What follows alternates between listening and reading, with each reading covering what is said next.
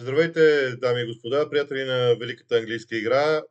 Измина още един уикенд, който аз бих могъл да кръстя уикенда на Манчестър Сити, но той може да бъде кръстен и уикенда на Ньюкасъл. Ще стигнем до това и до този спор, кой от двата отбора всъщност печели повече от този уикенд, но може би трябва да започнем с останалата част от мачовете, така, такива каквито ги видях в а, а, този уикенд. Между другото, матча в понеделник днес предстои матч в понеделник, който също ще бъде много важен, защото Уест Хем се оказа точно над зоната на изпадащите в един момент. А, така, да започнем по значимост а, на матчовете. Първо, дербито между Челси и Манчестър Юнайтед. Сега, аз, между другото, този път съм решил да си поглеждам от време на време записките, защото аз, да речем, в някои от, не някои, а всички мачове, които които гледам, а, си правя записки и на моменти ми се губят а, така. А, губят ми се неща, които съм видял в а, съответните матчове. Затова и а, ще направя именно това. Ще си погледна какво всъщност съм си записвал при Man United и Челси. Вижте, начина по който започна тима на Man United с а, изнасянето на топката, с движението, с а, разиграването на топката. А, това, което Тенхак, това с което Тенхак може би трябва да бъде, трябва вече да се гордее с това и според мен това е важно да се каже, е, че научи, научи Манчестър Юнайтед по какъв начин да се възползва от силните страни на всеки един футболист. Окей, двамата централни защитници не са перфектни при изнасянето на ток, но те имат други качества, които могат да бъдат използвани. А, аз си слагам ръка на сърцето, не вярвах, че Тенхак може да компенсира липсата на това умение на централните защитници да изнасят топката, но той го направи намери начина. полузащитниците връщат малко по-назад. А, а, просто играта на, на, на определени футболисти е в малко по-различни зони, но червените дяволи наистина действат доста, доста добре и, а, и това се вижда в мачовете. Те разиграваха топката някъде до, а, как да се изразя, някъде до към 30-та минута.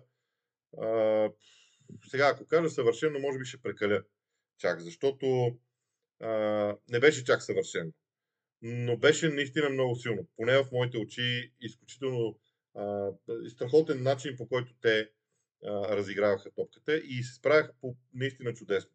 Сега, а, тогава, м- примерно, и, и какво трябва да отлича? Движението на Каземиро и на Кристиан Ериксен.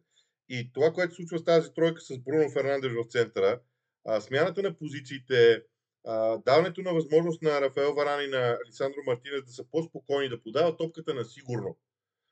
Те пак я подават напред и по диагонал и, или в страни, но я подават на сигурно. Няма нужда те да рискуват паса. Това е а, нещо, което Тенхак направи. Направи го с помощта и на крайните бранители, особено Диого Дало, който е много впечатляващ. А, и Ман Юнайтед имаше предимство. И тук трябва да кажем следното нещо. А, много пъти съм и, и всъщност да завърша първо за Man United, защото е важно. Структурата, която Man United показа, беше прекрасна. А, беше първата много стабилна стъпка към прогреса на този отбор. Само, че при промяна на ситуацията на игрището, защото смяната на Ковачич а, и влизането на Ковачич вместо Кокоре тотално промени тима на Челси като подредба във всяко едно отношение. А, тук трябва да отличим всъщност а, реакцията на Греем Потър, защото той показа а, своите тактически умения и смелостта, която има. Той не чака до почивката, защото до почивката матча можеше да си, да си отишъл вече.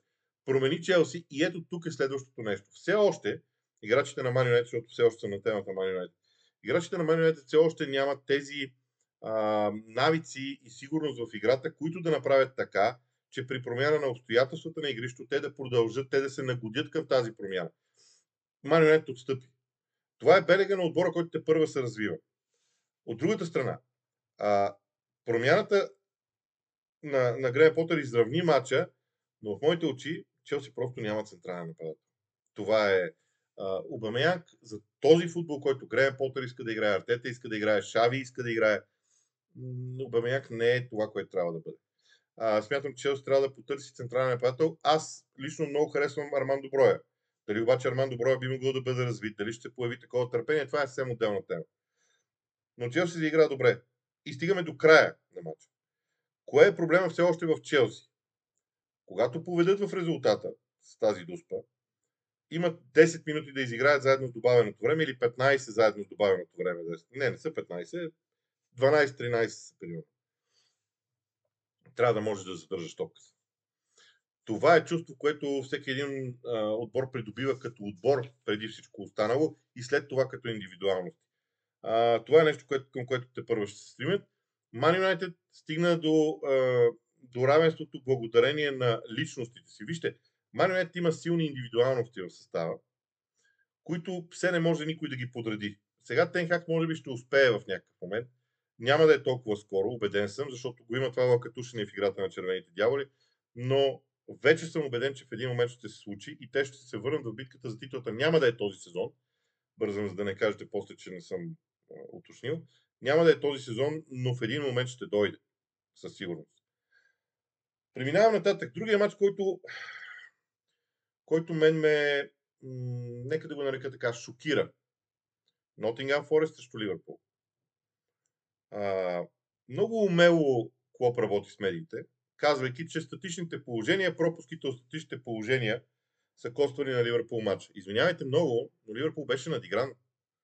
Нотингам Форест имаше ясна стратегия в хода на матча. А, сега, аз ако тръгна да търся точните числа, които ще цитирам, но а, вероятно ще, ще обясна статистически това което, това, което казвам.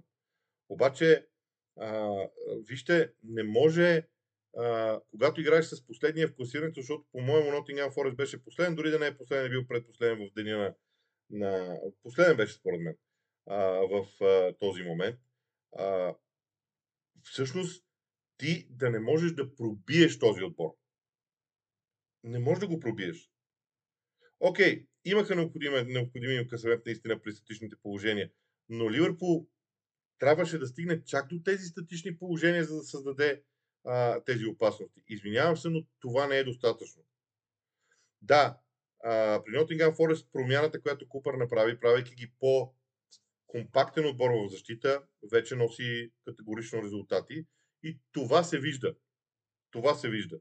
Но за мен играта на Ливърпул е много по-стандартите. Промяната на тактическата постройка а, свърши до някъде работа, но, но трайно няма да. Имам усещането, че трайно няма да е решение. Хайде, нека да цитирам фактите. По отношение на очакваните голове, Форест има предимство 1,85 на 1,66. Опта, най-голямата статистическа агенция, пресмята едни шансове и ги нарича големи шансове. Форест има 5, Ливърпул има 4. Включително всички тия статични положения. По отношение на място, където се е водил матча, 23% от двубоя се е водил в третината на Форест, 22% в третината на Ливърпул. Ако това го казвам, за да не си каже някой, те Форест играха в защита и играха на контратаки. Не е така. Това, това всъщност а, го има. А, Ливърпул е спечелил владението на топката в финалната третина само веднъж в този двубой. Вижте, а, второто по време на матча на Уест Хем, матча на Ливърпул с Уест Хем и това, целият матч с, с Nottingham Forest, показва, че проблемите на Ливърпул си стоят. Окей, имат контузии. Това може да оправдае ситуацията. Макар, че може би също Nottingham Forest би трябвало и така футболистите, които влизат от пеката, да имат, да имат своето решение. Но това е проблем. И проблема е игрови на Ливърпул. А, позицията на Салах изглежда интересна, наистина, на върха на атаката, но той трябва да свикне с нея и останалите трябва да свикнат с неговата позиция, за да го използват по най-добрия начин. Но щом един състав като Nottingham Forest се справи с нападението на Ливърпул, ми се струва, че и другите биха могли да го направят. Така че Ливърпул има проблеми. Това, което Клоп каза за статичните положения в моите очи е чисто замазване на очите. Ако а, вероятно Клоп не иска точно в този момент да има напрежение в отбора, но истината е, че Ливърпул играе слабо. Игра слабо второто по време срещу Уест Хем, игра слабо целият матч сега. Вярно е, изигра силен матч срещу Ман Сити, но това не е достатъчно. Според мен категорично не е достатъчно. Добре, добър матч за Форест, защото състава започва да се приспособява към Висшата лига. Тези 22 души, защото след всички сметки и така нататък се оказа, че Форест има 22 души нови, те започват да изглеждат като отбор. И когато достигнат до нивото да бъдат а, наистина един добър отбор, нещата ще се получат. Мансити победи Брайтън с 3 на 1. А, имаше един момент от двубоя, в който Мансити се заклати. А, иначе си взе убедително матча, но а, вижте там много хора ще кажат, той Гвардиола има много пари, има много играчи, взима скъпи футболисти.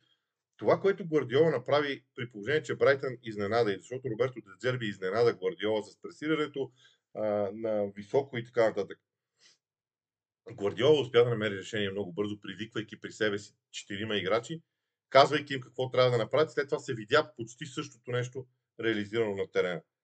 Наистина е много впечатляващо. Страшно е впечатляващо.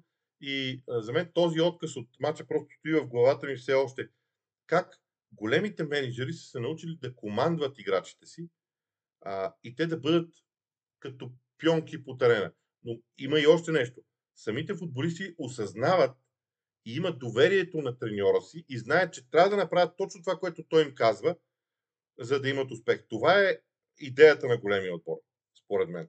И именно това е нещо, което мен поне ме, ме впечатли страшно много в състава. А, иначе Мансити си взе мача, защото уикенда е техен, защото останалите им а, конкуренти изгубиха точки, включително и Арсенал. А, сега, днес в мача между Саутхемптън и Арсенал ние видяхме за първи път едно лице на артилеристите, което а, до сега не сме виждали. А именно отбор, който изпуска страшно много положение. Не може да изпуснеш толкова много положение през първото по време, колкото имаха Арсенал. Те вкараха един гол, имаха много чисти ситуации. Тук не говоря, пак хората ще почнат да говорят за а, количество и така нататък. Говоря за качеството на създадените ситуации. За това, че имаш излизане сам срещу вратаря. Второто по време също имаш излизане сам срещу вратаря, при това на централния ти нападател, на голмайсторите. Когато изпуснеш всички тези положения, просто си плащаш цената в един момент във Висшата лига и Саутхемптън го направи. Това, което се случва с Арсенал е, че а, и това е нещо, което в годините на съзряването на Манчестър Сити като отбор под, под, под ръководството на Гвардиол в началото го имаше. Ние всички знаехме, че Ман Сити може да вкарва голове, както сега знаем, че Арсенал може да вкарва голове и да разиграва добре топката и така нататък. Но знаем, че има едни малки моменти от двобоя, в които този състав все още не е достатъчно стабилен, за да контролира разгона на матча. И когато изпуснеш всички тия положения, в един момент идва, е, идва съперника, нагажда се към твоята игра. Комплименти за Раб Хазенхютер за промените, които направи. А, може би те бяха запланували от началото с Чи Адамс на пейката, Стил Локът, Стил Локът, който не влиза, кой знае колко често да играе. А, с това момче от Академията на Манчестър Сити, от Дози, примерно, мисля, че се казва. А, в момента просто ми се губи името а, след целият този уикенд. Така че това са всички неща, които говорят за това, че а, проблема на Арсенал е, че аз продължавам това да смятам. Арсенал изпреварва развитието си. Миналата година Арсенал изпревари разговора за четвъртото място. Сега Арсенал изпреварва разговора за титлата. Не тази година Арсенал трябваше да се бори за титлата, а следващата. Сега, очевидно е, че прогреса върви много добре, но те трябва да се научат, че когато са от позицията на силата, първото по време трябваше да го завършат при 3 на 0. Ако е завършено при 1 на 0, както, е, както стана, тогава първото положение през втората част на Габриел Жезус, сам също вратаря, трябва да влезе. Това е разликата между това да бъдеш претендент и да бъдеш основен претендент за титул в тези моменти. Така че проблема е изцяло в Арсенал. Що се отнася до Саутхемптън, там Ралф Хазенхютъл просто е принуден да измисля все нови и нови неща. Днес се получиха нещата, но Саутхемптън не изглеждаше добре преди почивката. През второто по време се умяха, благодарение на по-скоро на физиката и, и по-скоро на това, че м- успяха да блокират, т.е. дефанзивните им действия ги спасиха, защото успяха да блокират разиграването на Арсенал. А, но самия Саутхемптън трябваше да създаде, може би, повече. На фона на това, което се случи през второто по време, аз очаквах Саутхемптън да създаде повече и дори да отиде да спечели матча. Крайна сметка. Не се случи. Арсенал все пак запазва лидерството си, което е важно, а, защото след 11 мача Арсенал води с 2 точки пред Ман Сити, с 5 точки пред Тотнам, с 7 точки пред Нюкасъл и с 7 точки пред Челси, като Нюкасъл и Тотнам имат малко повече от артилеристите. Тоест, 7 точки до Челси са ключови, защото според мен Арсенал трябва да продължава да гледа петото място като ориентиране първото, но това е една друга тема. А, просто защото дългосрочният план на артилеристите е, е такъв. Сега, за да завърша съботните мачове, само искам да кажа няколко думи за мача между Евертън и Кристал Палас. За мен Евертън продължава. Аз казах, че съм спокоен за бъдещето на карамелите и нямам никакво съмнение в това. Ето ги, те са на 11-то място в класирането, спечелиха с 3-0 срещу Палас, Палас са 12-ти. Това е ориентира на тези отбори. Брайтън, Брентфорд, Евертън и Палас ги намирам, може би и аз съм ви в някакъв момент се присъедини към тях. А, намирам усещането за тези отбори като за отбори, които са в средата на класирането. Те нямат силите да скочат и да се преборят с Ливърпул, с Ман Юнайтед, с Челси и така нататък. Дори с Нюкасъл. Но са и доста по-силни от тези на дъното. Формира се една каста, да я нарека така, в средата на, на класирането, а, която аз не знам как да я нарека. Може би лигата на развиващите се или как да я нарека. Това са отбори, които търсят своето развитие и те първа ще трябва да, да намират начина по който да вървят нагоре. Евертън е след тях. Много, много е, са впечатляващи, защото Лампард си взе футболистите, качи нивото. Евертън беше в битката за оцеляване миналия сезон, сега ще бъде в средата на класирането и това ще даде увереност на карамелите да направят и следващата стъпка да се опитат да се изкачат още по-високо. Така мисля. За мен те бяха много впечатляващи с Кристо Палас. Истинско разочарование е Палас, но там някак свикнахме с това. Патрик Вера има футболисти на разположение, които са горе-долу за тази позиция, между, между 8-то и 12-то място. И те горе-долу там ще се движат като, като резултати в матчовете. А, да, значи, първо, Астън Вила спечели с 4 на 0 срещу Брентфорд. Извинявайте, но ако Астън Вила спечели с 4 на 0 срещу Брентфорд и от кадрите, които аз видях, защото естествено нямах време да гледам целият добой, обаче от кадрите, които видях в футбола, който аз на Вила игра, а, и това, че примерно четирите гола са вкарани от тримата атакуващи играчи. Леон Бейли, Дани, Дани Инкс и Оли Уоткинс. А, футбола, който те играха, е страхотен. А, в същото време, така, на, на, на, на пейката останаха хора. А, да, окей, Джон Макин влезе в игра, Филипе Култино влезе в игра, Джейкъб Рамзи влезе в игра. А, това са хора, които нон-стоп бяха основните фигури, лицата на, на това, което Джерард искаше. Някъде нещо не се е получило. Този състав на Астон Вила не е слаб. Това исках да, а, исках да кажа. А, колкото до Брентфорд, започва да се оформя в главата ми един, една много важна, един много важен въпрос за Брентфорд, а, защото аз не съм виждал отбор във Висшата който толкова драстично да се различава в качеството си на игра от дома и като гост. Брентфорд го прави. Като гости изглеждат абсолютно неспособни да се противопоставят на другите отбори. У дома правят по-силни мачове и това е ясно, истина е това. Вижда се с просто око. Но защо? Защо не знам. Наистина не знам. Шокираща е загубата на Увърхемптън от Лестър. А, това, което аз мога да кажа е, че Лестър Сити има очевидно а, как да кажа, това е някакъв а, а, синдром на липсата на постоянство или как да го нарека, вече не знам. А, защото те вече са извън, извън зоната на изпадащ, т.е. дръпнаха малко нагоре. Но, но Лестър има така проблема на това да играе вътре в самите мачове, да прави силен период, слаб период. Очевидно този матч, аз съм го гледал, този матч очевидно е бил целия силен срещу Увърхемптън. А, но състава изглежда добре. Вижте, погледнете графата с вкарани голове на Лестър. Аз и сега я гледам и не мога да я повярвам. 21 отбелязани голове от Лестър и те са на 16-то място в класирането. 21. Сега ще ви кажа, кои имат повече във Висшата лига. Фулъм има 22, Ливърпул има 22. Тотнам, Масити и Арсенал. Пет отбора. Имат повече вкарани голове от Лестър, които до преди днешния ден бяха в зоната на изпадащите. А, тоест, този дисбаланс в играта е много странен. А, и, и аз си мисля, че Бренда Роджер ще го владее и ще издигне Лестър, ще ги закара на, по, на по-спокойните позиции в класирането. Но не разбирам защо се случва това.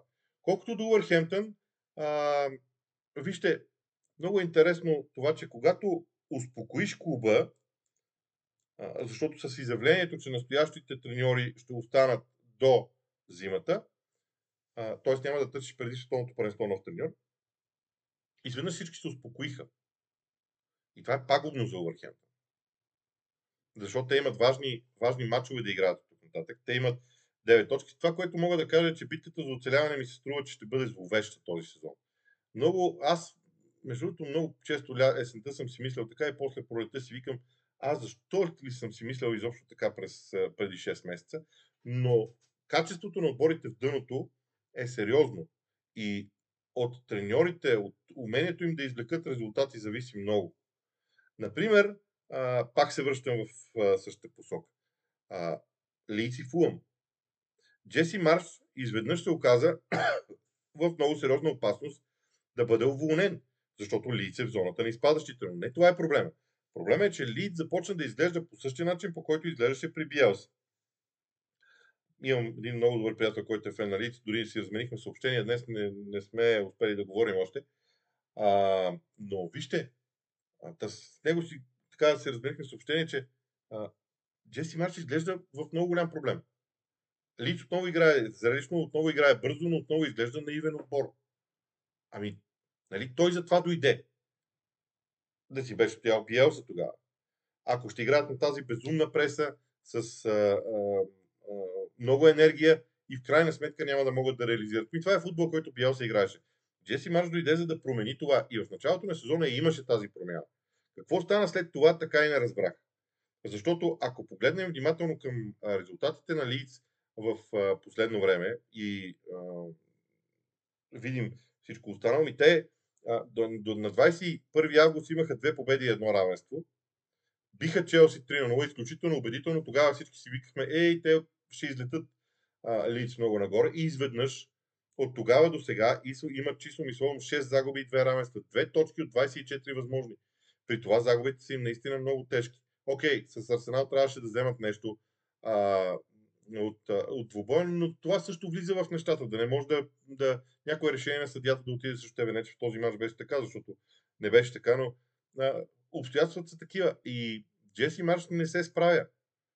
В същото време, а, аз мога само да кажа, че има, има много отбори, има отбори в Висшата лига, които през годините съм подценявал и съм съжалявал за това. И се опасявам, че Фулъм на Марко Сила може да се окаже един от тях. А, признавам си че сърдечно, че първо самия Марко Силва не ми е правил много сериозно впечатление, но работата му в Фулъм е уникална. Уникална. Той направи отбор, който да може да реагира на, на ситуациите, да може да бъде а, приспособим към различните а, моменти на игрището. Фулм има 18 точки, вкарал е 22 гола, допуснал е 22 гола. А, има 5 победи. Нюкасъл има 5 победи също. За сравнение говоря. И за мен Котиджърс, а и на всичкото отгоре това, което трябва да кажем, е, че Котиджърс са новаци. Не съм имал време да проверя, а, когато Увърхемптън и Шефият Юнайтед влязоха в дивизията в Висшата лига, след 11 кръга, защото има, не, след 12 мача, колко точки имат, сравнени с тези на Фулъм. Защото Фулъм прави същото нещо. Играят стабилно в защита, окей, имат някои пропуски, имат си обаче лидери в нападение, имат опитни футболисти и в защита, и в атака. Наистина страхотно, страхотно начало на сезона. Тук да отидеш на, на Елан Роуд и да си вземеш матча при положение, че а, края на първото по време е един на един. В 74-та минута става 2 на 1 за Фулм, 3 на 1 в 84-та след това. А, това означава, че те в края са били по-свежия отбор отново от Лиц. И това ни връща обратно на темата за Лиц, как те играят футбол, играят и в един момент всичко а, отива на вятъра заради а, кошмарното им, кошмарното им а, представяне чисто физически в а, матчовете. И наистина Фулъм са явление. Фулъм са нещо, което е много важно. Последната тема е матчът Тотнам Ньюкасъл. Аз а, оставих да завърша с нея, защото първо матчът ми е най-пресен. А, второ, той постави някакво въпросителни. Първото нещо, за което да се сета е, че а, отново видяхме решение на арбитрите, когато има много явно докосване на топката до ръката на играча от близка дистанция. А, препратка към а, споровете около мача на Арсенал и Ливърпул. Има моменти, когато дистанцията е важна. Между играча, който играе с топката и ръката на съперника. Тоест, това е един фактор, който винаги се гледа. Сега вече към играта. Ако погледнете как Нюкасъл, върнете си мача, ако искате. Сега аз имам минутите записани, но начинът по който Нюкасъл разиграва. Нюкасъл разиграва като голям отбор. Нюкасъл разиграва като спокоен отбор, който ако понечиш да го пресираш, има най-малко 3 или 4 модела за изнасяне. Окей, тук веднага ще кажа следното. Тотнам има твърде малко хора в предни позиции, което не помага особено на пресирането. А Тотнам се страхува да излезе далеч от наказателното си поле. Играчите, а, играчите не се чувстват уверени да отидат високо по игрището и това се дължи на конта. Но изнасянето на Нюкасъл беше прекрасно. Имат поне броя в момента. 9 съм записал, някой съм пропуснал със сигурност, брилянтни изнасяния на топката от своето наказателно поле до противниковото наказателно поле. Нюкасъл играе добър футбол. Не мога да кажа страхотен. Добър футбол, подреден футбол. А, не забравяйте, до световното първенство има няма 4-5 мача. Януари месец Нюкасъл може да вземе още играчи. Нюкасъл е претендент за топ 4. В моите очи това е категорично. Аз отново съм разочарован от играта на Тотнам. Тук не става дума за резултата. Всеки може да спечели, всеки може да загуби. Това се случва в мачовете и така нататък. Но вижте, Тотнам има потенциала да играе по-хубав футбол. По-добър футбол. В момента, в който Тотнам тръгне напред и отбора губи компактност, губи усещането за стабилност, Тотнам изглежда като състав, който всеки момент ще рухне, когато тръгнат напред. Сега, когато те не искат да се затварят за своята половина, защото осъзнаха, че това е проблем, но не могат да намерят местата си по игрището. Днес пак играха с трима вътрешни полузащитници, за да могат да пресират Нюкасъл. Никаква преса. Нюкасъл просто ги заобикаляше с огромна лекота. Нямаше го ефекта, който се получи в Брайтън. Може би защото Нюкасъл бяха проучили тази възможност и се бяха подготвили. Не може да се разчита само на. Хари Кейн наистина е прекрасен голмайстор, но не може да се разчита само на него. И това, което в началото на сезона Тотнам направи с 3-4-5 добри резултата, много бързо ще избледне, ако продължават по този начин. Аз, а, а, поглеждайки към резултатите на Тотнам, те са все още на трето място в класирането с 23 точки от 12 мача. Не е лошо, наистина. Наистина не е лошо а, всичко това. Обаче, вижте, а, загуба от Арсенал, победи над Брайтън и над Евертън, загуба от Ман Юнайтед, загуба от Ньюкасъл сега а, у дома. А, те първа им предстоят мачове а, с Ливърпул, имат да играят. А, така че за мен има нещо в играта на Тотнам, което изглежда недо, недообмислено.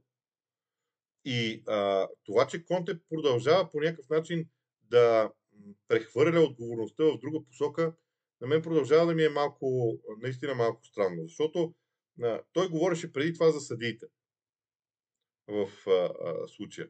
А, ето сега е казал, че преди първата ситуация, т.е. преди първия гол, те са създали достатъчно а, възможности за отбелязване на гол. Ами аз не ги видях тия възможности. А, за мен а, има, има нещо в играта на Тотнам, което трябва да се дооправи. В моите очи Тотнам трябва да бъде по-смел, търсейки атаката. Вижте, в една съблекалния много често, когато вниманието на треньора е насочено към защитните действия, той интуитивно го предава на футболистите си и точно това сякаш се случва в Тотнам. Играчите на Тотнам мислят първо за дефанзивните си функции, след това знаят, че трябва да дадат топката на Хари Кейн и да спринтират напред.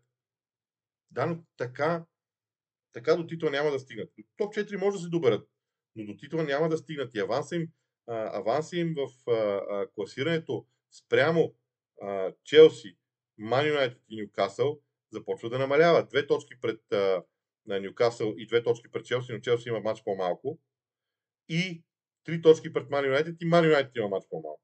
Айде, на Челси матч е с Ливърпул, на Ман Юнайтед е с Лидс този отложен матч, така че нали, не може да броим, в Висшата лига не може да броим никъде сигурни точки, но това е, поне за мен, и, и това искам да кажа, точките си точки, играта на Тотнам е разочароваща като качество, съобразно футболистите, с които а, те разполагат. И мисля, че ако си помните какво представляваше Ив Бисома миналия сезон и видите какво представлява сега, това е достатъчно м- ясен знак къде е проблем в един момент. Много се надявам Конте да го оправи, защото той има много голям потенциал да направи битката за титлата страхотна през настоящата кампания. С това завършвам за сега. Стара малко дълго. С това завършвам за сега. Разбира се, през във вторник ще се видим с Ивайло Цветков. Ще коментираме всичко, което сме видели. В среда ще има анализ на определени положения и начина на игра. Още от сега мога да кажа, че Ньюкасъл и Мани Юнайтед ще бъдат теми на, на предаването в а, сряда, така че бъдете с нас. А не забравяйте, че може би задавате въпроси в рубриката Питай Боби, така че желая ви наистина една хубава, хубава вечер.